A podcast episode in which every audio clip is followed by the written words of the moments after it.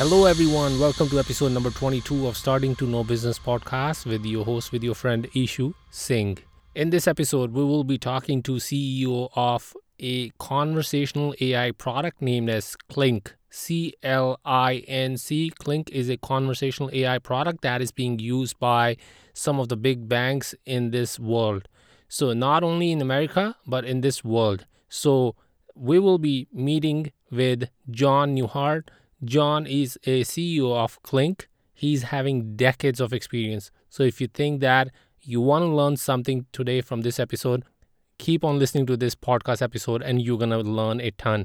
If you are listening to this podcast for the very first time, here we always learn from amazing people, from amazing companies, from amazing journeys, and becoming better ourselves in launching our products, launching our businesses, and growing it together.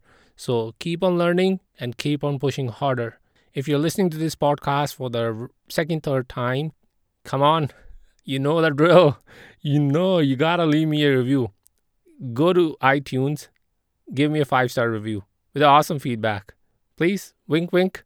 So go on to Stitcher. If you're listening to this podcast on Stitcher, or if you listen to the podcasts, any other podcast as well, if you listen to this podcast as well on Stitcher, give me a five-star review there as well. Please, that will mean a lot.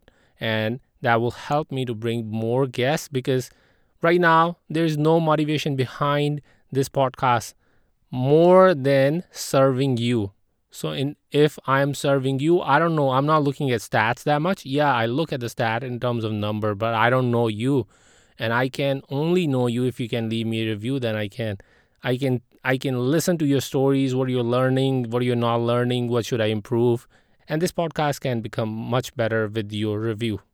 If you want to learn more about me, about the things that I'm doing, go to ishu singh dot com. I S H U S I N G H dot com, ishu singh dot com. You can learn everything about me there, almost everything. So you have all the social channels there. You can click and go there. I am on YouTube as well with the same name, Ishu Singh. Keep on listening, and without further ado, let's welcome John. Hi, John. Welcome to the pod. Thank you. It's, thanks for having me. Yeah, my pleasure. John, what is Clinc? So Clinc is uh, the leader in conversational A I. So if you think about it, um, you know, uh, all the things that uh, that humans do to interact or, uh, with customers on behalf of a business, uh, Clinc can automate a whole lot of that and have a very consistent experience across those interactions. Mm-hmm. So it, it's kind of a Uh, chatbot that we see on websites, or is this something else?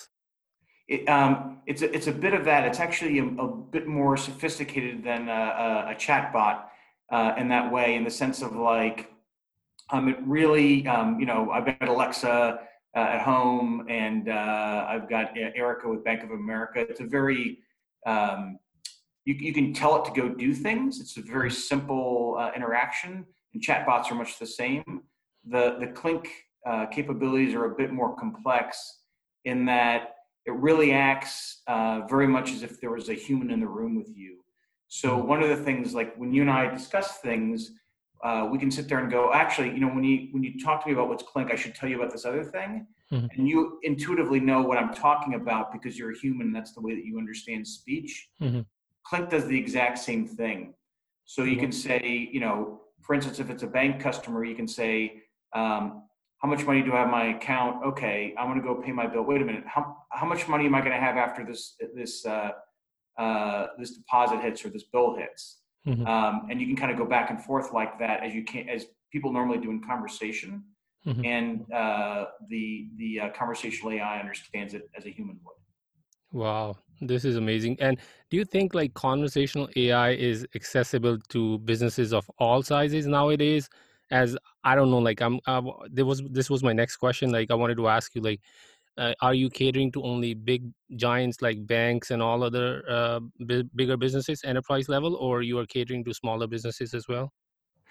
So right now, most of the work that we're doing are with larger businesses, mm-hmm. um, and part of it is, hey, we're uh, we're a startup. We're just under one hundred people, and so mm-hmm. you can't you can't be everything to everyone when you start mm-hmm. out, and so we're going. um, you know, trying to attack the largest and most complex problems, mm-hmm. improves the tech. It's frankly more lucrative and allows us to go ahead and scale downward rather than uh, move upward like a S Q L Server or a Salesforce, frankly. Mm-hmm. Um, but you're right in that um, this is this is this ought to be ubiquitous. Um, I'm uh, in my early fifties, and I've been in the technology space for uh, for most of my time on the planet. And so um, I have to admit, this is the largest market opportunity I've ever seen in my life, um, because it's how we interact as humans with technology, period. Um, so, you know, the user interface over my lifetime has gone from like a keyboard, you know, to an iPhone, which is, you know, keyboard-ish or point and click or whatever. Um, and now is morphing to voice. And um, at least for the moment, Clinc's at the forefront uh, of both the technology and the enablement of that voice, which is pretty exciting stuff. Mm-hmm, mm-hmm. So like you are first catering to the bigger companies and banks, and if they can accept the technology or if they can leverage the power of your product, of course, it's going to be beneficial for, uh, I would say, the startups or lower end to mid-level businesses, right? That's correct. Correct. Yeah, yeah. And talking about like there are other products as well. Um, like I was uh, referring to chatbots. Some are having sophisticated A I. Some are not having that much sophisticated A I. Uh, I'm not familiar with the the power of your A I. What do you think? Like uh, po- it's all about the power of A I or the product itself. Like it's sometimes it's it's it's design intent as well. Like sometimes it's not related with purely A I. There are many other things around it as well. So do you think that the in your product or in the whole industry, like the conversational A I is the main thing, or there are other things around it as well, which makes no, the product successful? No, that, that's an excellent, that's an excellent question. So I think um, there's a number of things there. So I'll, I'll try and deconstruct it because that, that's a, that's actually a phenomenal question. So specific to the conversational A I, right? Um, A I is a bunch of things, and it tends to get buzzwordy fast. So I'll, I'll keep it, you know, super, super simple. Mm-hmm. Um, there's a part of A I which is really sort of a, a data science piece. So how do you collect data? How do you curate data? Um, how do you model data? How do you Q A it? Right, all those kinds of things. Mm-hmm. Um, there's another piece which says, um, how do you use it very effectively to go do stuff? Um, in the case of conversational A I, that stuff is um, engage in human-like conversations um, and take care of customer problems, right? And, and so there's a self-service aspect of that. There could be a transactional aspect of that, right? Mm-hmm. Um, so um, um, from uh, Clinc's perspective, you know, there's a whole lot in the algorithm. Uh, we've got about uh, uh, a dozen and a half patents just on the algorithm itself, mm-hmm. um, and some, you know, pretty sophisticated Uh, Uh, research and doctoral theses and, and so on um, that basically power that algorithm. We have another, you know, uh, just shy a dozen patents all around the collection, curation, QAing of the data. Um, so the, those pieces beyond just the A I part are actually really, really important for uh, the conversational A I. But there's two other pieces sort of in the ecosystem that I think are important.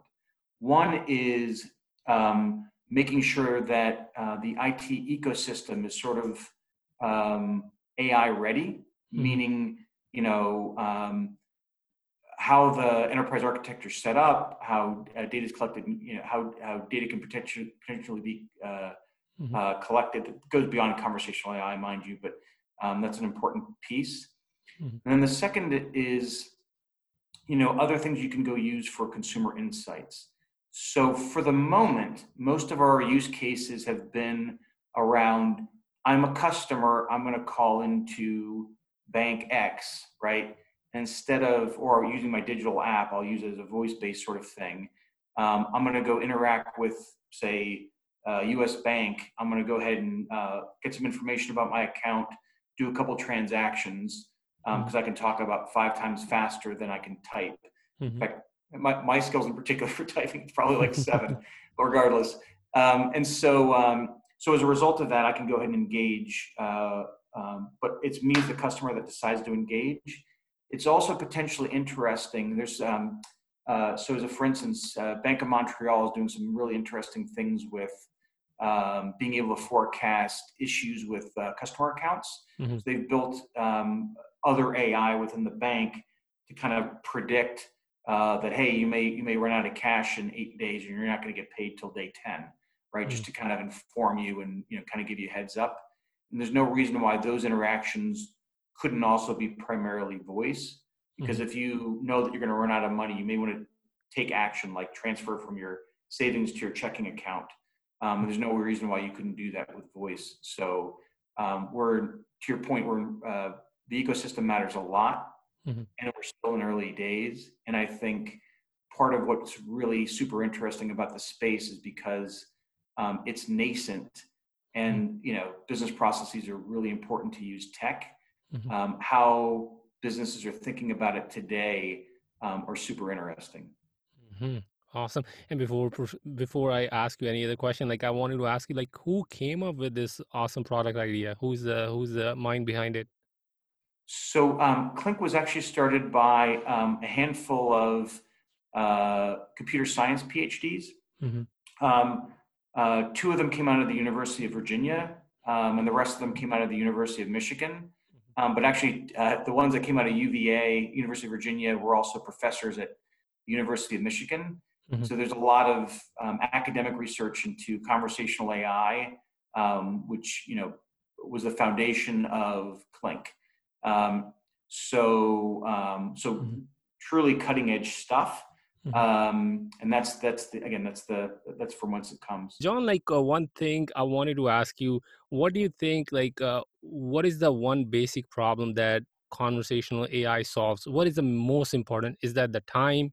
Is that the money to the banks or the businesses that are going to use the conversational A I products? What is the one basic thing that this product solves? So I think it, it depends on if it's the perspective of the consumer or the uh, perspective of the company.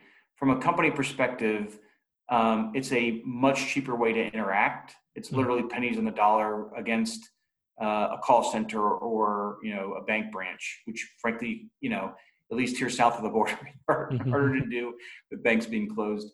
Um, from a consumer's perspective, um, interacting with technology by voice is a whole lot easier and a whole lot more intuitive. Mm-hmm. Um, and frankly, for uh, some customers, um, you know, for instance, like U S Bank was very thoughtful in making sure that the design worked for the visually impaired. Mm-hmm. Um, it's the only way to go ahead and engage with the technology, right? So um, um, I know, I mean, no, no offense to my parents, but um, they're in their mid seventies. So like, the on-phone apps compared to voice is, you know, uh, voice is much more intuitive to them also, right? So it's another way to bridge digital divides uh, by using voice. Mm-hmm. Mm-hmm. Mm-hmm. Okay. Okay. Got it.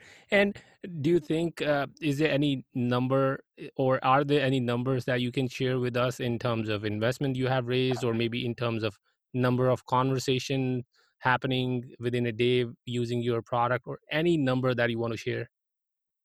So some of our deployments um, are getting fairly large, fairly fast. So mm-hmm. an example is um, U S Bank, mm-hmm. um, which is the fifth largest bank um, here in the States.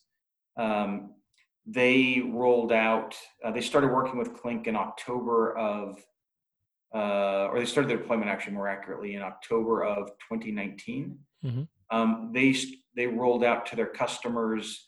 They were going to do a phased rollout starting in July. They started rolling out in July. Um, uh, they actually uh, finished their project early, um, which again is a rarity for any kind of large I T product. I should have bought a lottery ticket or something, I think. But they're out to six million users. We have a bank in using Clinc in Turkey. It was an early adapter. The bank's called İşbank. Second largest bank in Turkey, and they're out to uh, a couple million of users as well. Um, so again, from a scalability perspective, you know, we're in the realm of the quite scalable. The thing that we measure the most mm-hmm. in conversational A I is the, the concept of a containment rate. Mm-hmm. Containment rate says, I um, I start engaging with uh, conversational A I. I want to go ahead and accomplish a handful of things. Was I able to accomplish those handful of things, or did I have to stop and call the call center, or did I abandon what it is that I was trying to go do? So you can go capture this, obviously, as part of the mm-hmm. experience. Um, the, a reasonable chatbot type experience. So think about a, you know, Alexa, uh, you know, chatbot you'd see on a website, uh, Erica on Bank of America. It's kind of in the mid thirties, so thirty-five percent give or take, depending on the experience.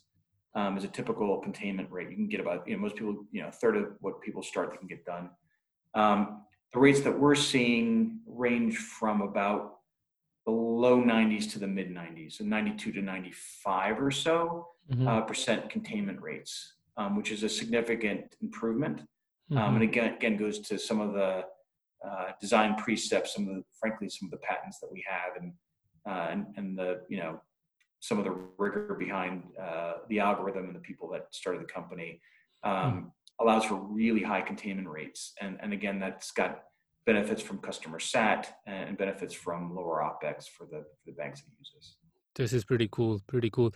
Uh, like as you are having too much experience, I won't say that there is no, never too much experience. You can always keep on learning. And this podcast is also about that. Like, I wanted to ask you, like, what do you think, what does it take to build a world-class company as you're building Clinc?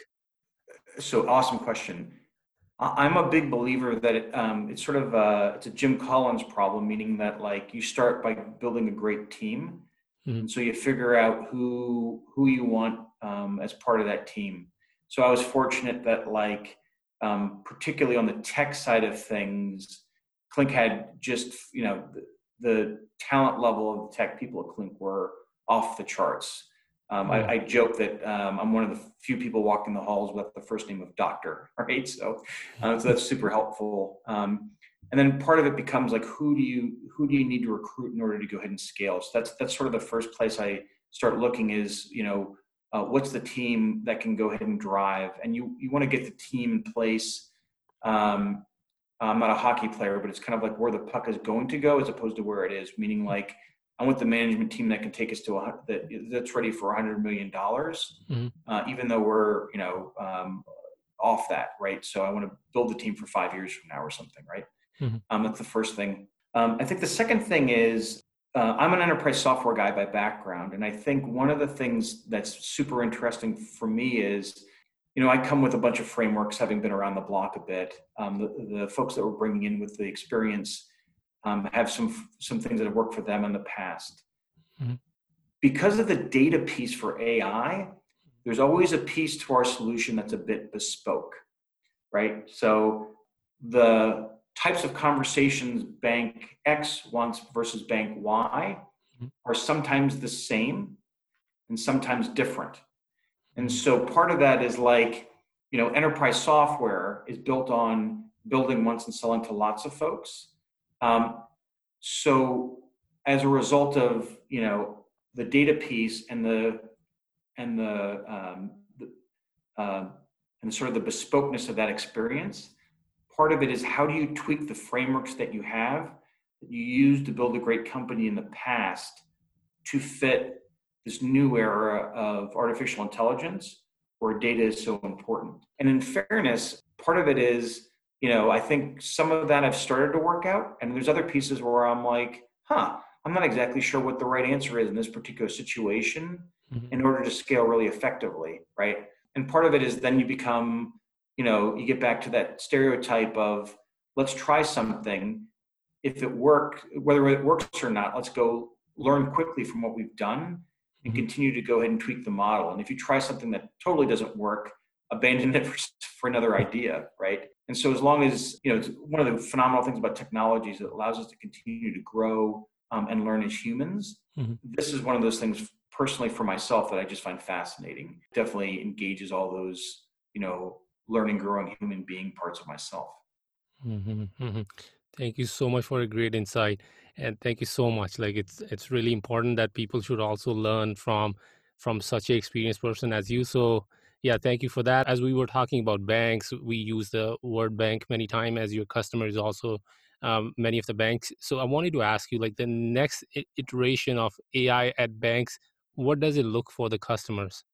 I guess let's let's let's start with the um, appropriate level of humility of um, I don't know for certain. um, mm-hmm. right? So uh, I've got a sense of where some things are heading. I think where things get super interesting is where um, different types of A I can work together.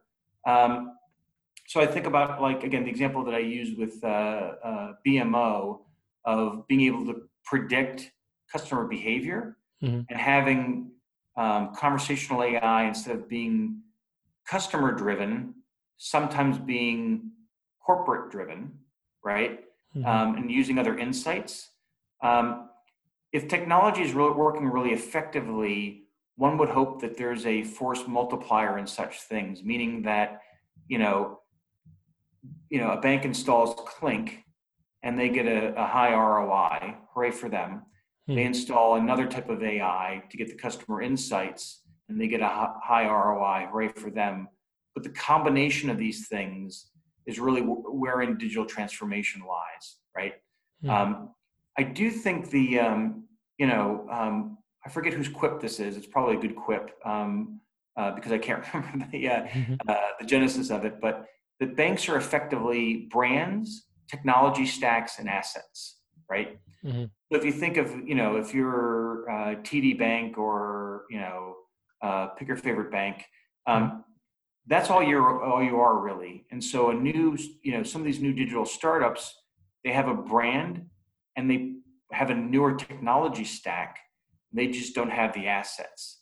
And so the a race will be, can the old line banks like a T D Bank, right? Or, mm-hmm. you know, a, you know, pick your favorite one in the States too, or, you know, in U K or France or wherever, mm-hmm. can they become, uh, can they do their digital transformation faster than, you know, a Robinhood or other digital bank can go grab enough assets, right? Mm-hmm. That's, that's, that to me, I think is a super interesting thing.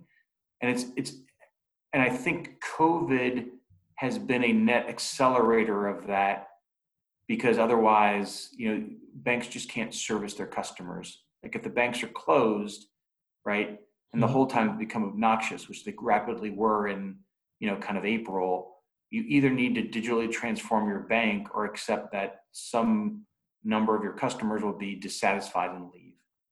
So yeah, true. That's interesting. True, true. And uh, John, like this is really interesting for me as as you were talking. Like I was, I was also thinking about this topic. So some of the A I products are trained from company point. Like if you are having your A I product, you are going to train your A I in order to become better. But in some products, uh, the if the customer or the user is interacting with the A I, A I becomes better with that. So what is applicable in your case? Like, is A I being trained by you, or the users are, if users are giving any kind of input to the A I, then A I is getting trained in that manner? So, um, yeah, we, uh, in our implementations, it's very typical that we will... Uh, train the algorithms with with uh, with data, and, and again, how we do that is proprietary, and uh, probably won't share the details on here. Um, mm-hmm. And then, but over time, to your point, it's uh, you know there isn't because it's A I, it does tend to get smarter over time. Mm-hmm. Um, uh, if we've designed the models well, then it's getting from like you know ninety-two percent to ninety-seven percent, not like forty to sixty-six. You know what I mean? Like mm-hmm. so, we're getting small increases with uh, with real user data. Mm-hmm. To me, the really interesting thing is, um, and I think İşbank in Turkey does a really nice job of this. Mm-hmm. They look at like, so if we have a containment rate of, you know, ninety-five percent, five percent of the things aren't getting answered, mm-hmm. right? And they have a very methodical pro- uh, process where they go, well, what wasn't answered, right? Mm-hmm. And let's go build um, an additional model to answer those things, right? Mm-hmm. It's what it's what customers want, but we haven't built just yet. And the beautiful thing about A I is now you have the data of what fell out, mm-hmm. and, and you can use that in addition to the A I learning how to get better about the models you've built. Mm-hmm. You can get smart as a customer about, and these are the models we should build. And that also is super interesting. Hmm. Okay. Okay. And John, like one question out of uh, like out of Clinc, like I wanted to ask you, like I was a little bit curious about this. Like I was thinking, um, in my own products as well, like uh, what is going to happen in A I part. A I, according to me, is artificial intelligence. Maybe a kind of a kiddish kind of question, but still I want to ask you, like, artifi- it is still an artificial intelligence. So what do you think, like humans are also evolving in terms of what is going to come next? They always have some kind of new input for any A I product. So uh, the human brain is also evolving every every single day. Do you think that uh, A I can anytime overpower human intelligence, or uh, you think that the human intelligence is going to be on the top? Like some people are having different kind of perception. Some say that, okay, A I is going to be so much powerful because it's not collecting the data from one Uh, person, it is collecting data from millions of users. So what do you think about it, power of A I and the human intelligence?